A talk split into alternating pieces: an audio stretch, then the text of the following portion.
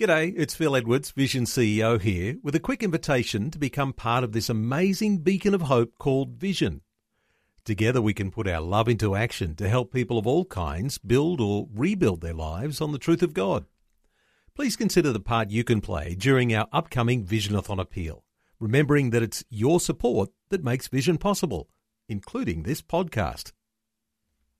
Life, culture, and current events from a biblical perspective. 2020 on Vision. Well, a man who's been dubbed Africa's Billy Graham has died, leaving behind a profound legacy of evangelism on the continent and beyond. Stephen Lungu died on January 18 in Malawi after contracting COVID 19. He was 78 years old. He's credited with bringing many thousands of people to faith in Christ through his preaching, and he was also the head of African Enterprise and someone who worked closely with Stephen in his ministry in the 1990s and 2000s is Mike Woodall, the former CEO of African Enterprise Australia and COO of African Enterprises International Partnership. He joins me now to tell me more about Stephen Lungu and the impact he had Mike, thanks so much for your time. Firstly, my condolences to you and your colleagues, past and present, on the passing of Stephen. What were some of your first thoughts when you heard the news? Well, I was I was immeasurably sad because I. Uh, one thing about Stephen was he had uh, incredible passion for Jesus. It never stopped, and every day he felt was a wasted day unless he brought someone to Christ. So he was quite an exceptional person. Uh, he had a very warm and vibrant personality. Uh, he drew people to him. Uh, people loved him, but he had a obviously a history, um, a, a, murky history, and I think uh, because he was so grateful that Jesus had saved him and brought him into the kingdom, that he felt ever afterwards that he wanted to serve his Lord. Stephen told countless people about Jesus, but you've just touched on there the fact that he had a bit of a murky past. He didn't always believe. I'm told he had quite an amazing conversion to faith. What can you tell us about that? Well, he did have an amazing conversion. Uh, he was um, basically a Marxist, and he worked in what was then called Rhodesia. Nowadays, it's uh, Zimbabwe. And uh, he hated, as many communists do, he hated Christians and um, he had a gang called the Black Shadows. He has a very uh, good book, which I think is still sold. It must be in about its 20th edition, called Out of the Black Shadows. And um, that gang was uh, sent to blow up a police station by his Marxist overlords. And as it happens, he passed a Christian tent meeting, and um, he felt, oh, these are people I really hate. And he heard that uh, the, the, people had come from South Africa, so he really wanted to uh, do as much damage as he could. He had petrol bombs and uh, guns. And so he went in, and uh, his gang said, Well, we'll blow them up at uh, a particular hour. And they said, Oh, that's five minutes' time.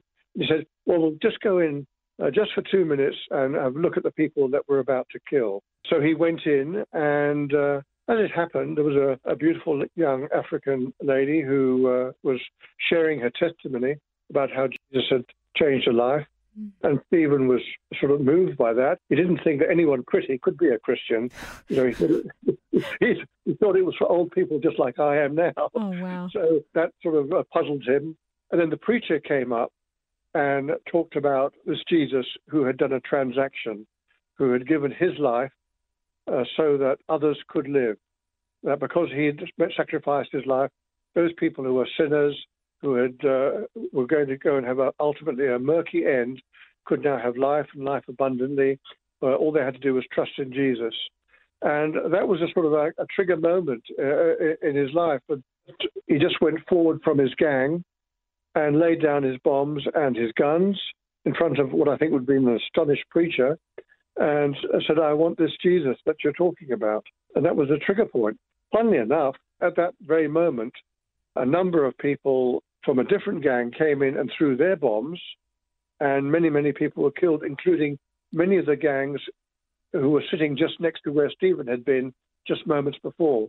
After the turmoil and everything had cleared up, there was just one solitary person standing there still.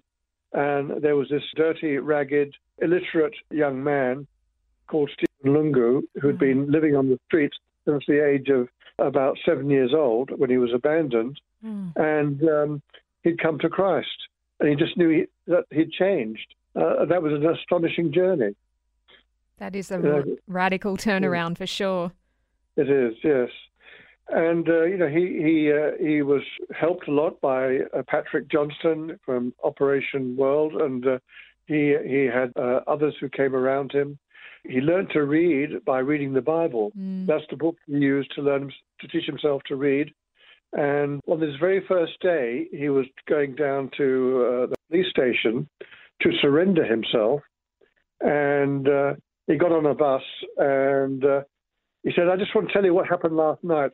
Jesus came into my life and has completely changed me." They threw him off the bus and they said, "Well, preaching is only for Sundays." so Oh, wow. he got on the next bus and uh, he spoke the same story again.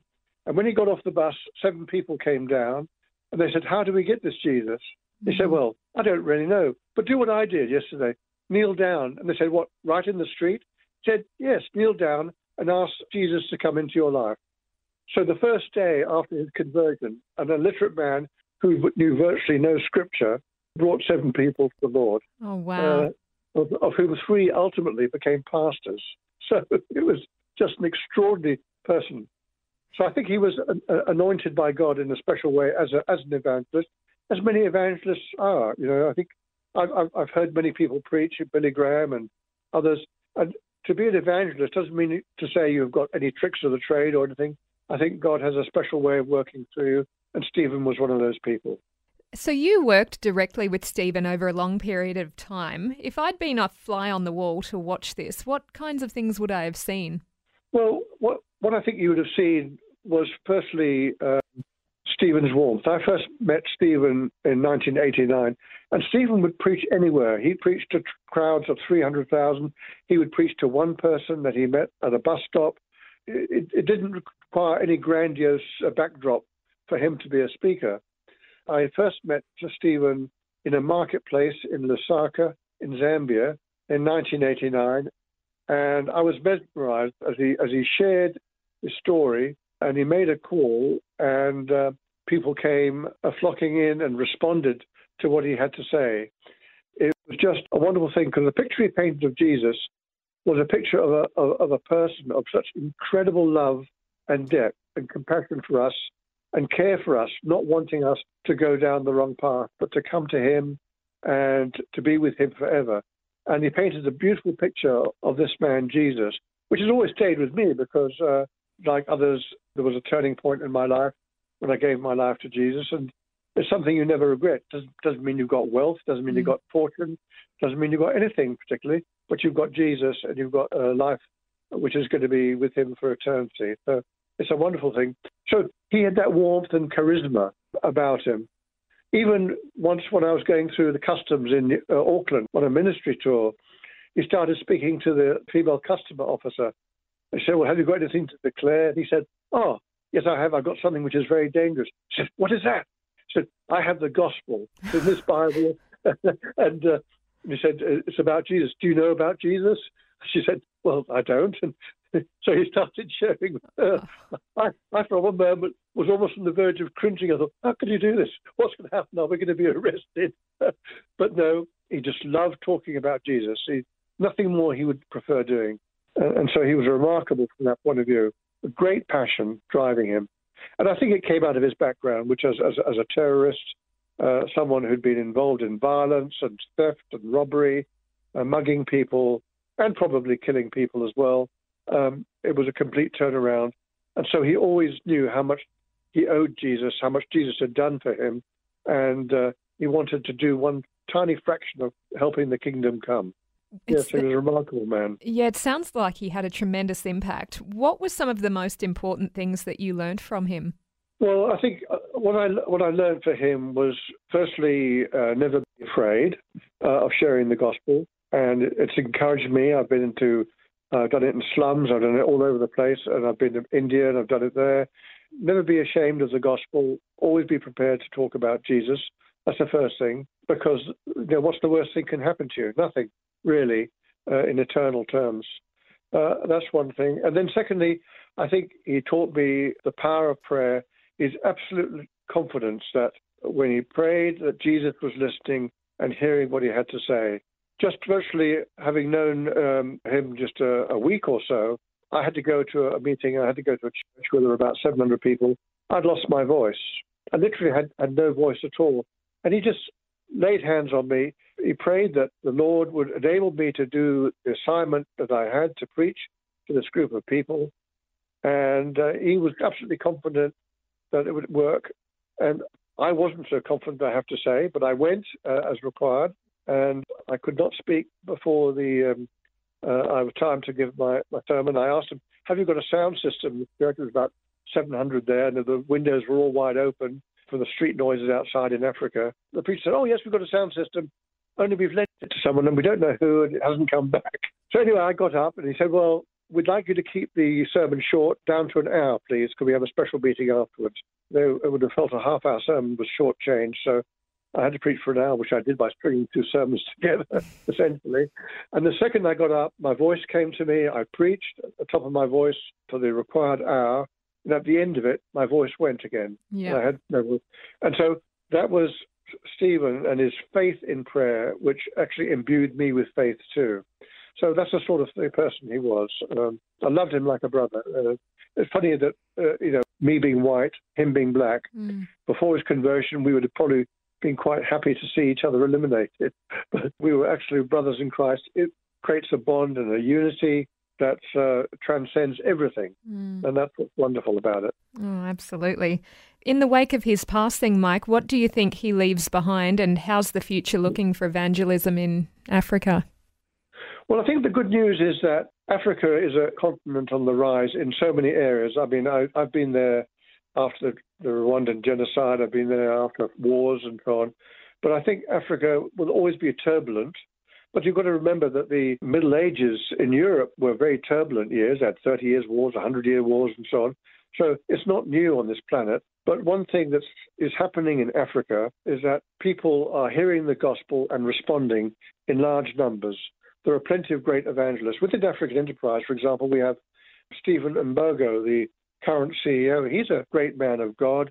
There are many others who are team leaders, and often they've sacrificed what would have been very lucrative careers in uh, Africa because they they're highly trained and trained people in Africa can command big money because there's not that many of them, but they've given all that up in order to preach the gospel. Uh, they're earning a fraction of what they could because of their passion for Christ. So that's that is still there.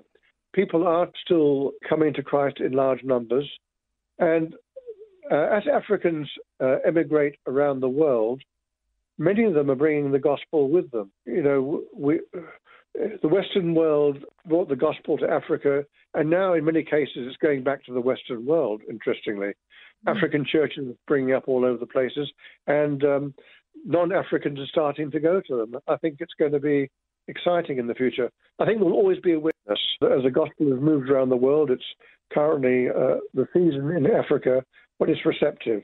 So yeah, I'm excited by by the future. It sounds like Stephen Lungu certainly had a life well lived. Mike Woodall, thank you so much for joining us on Vision Radio to tell us about your experiences with Stephen.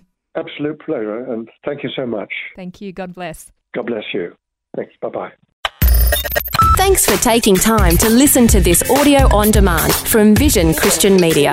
To find out more about us, go to vision.org.au.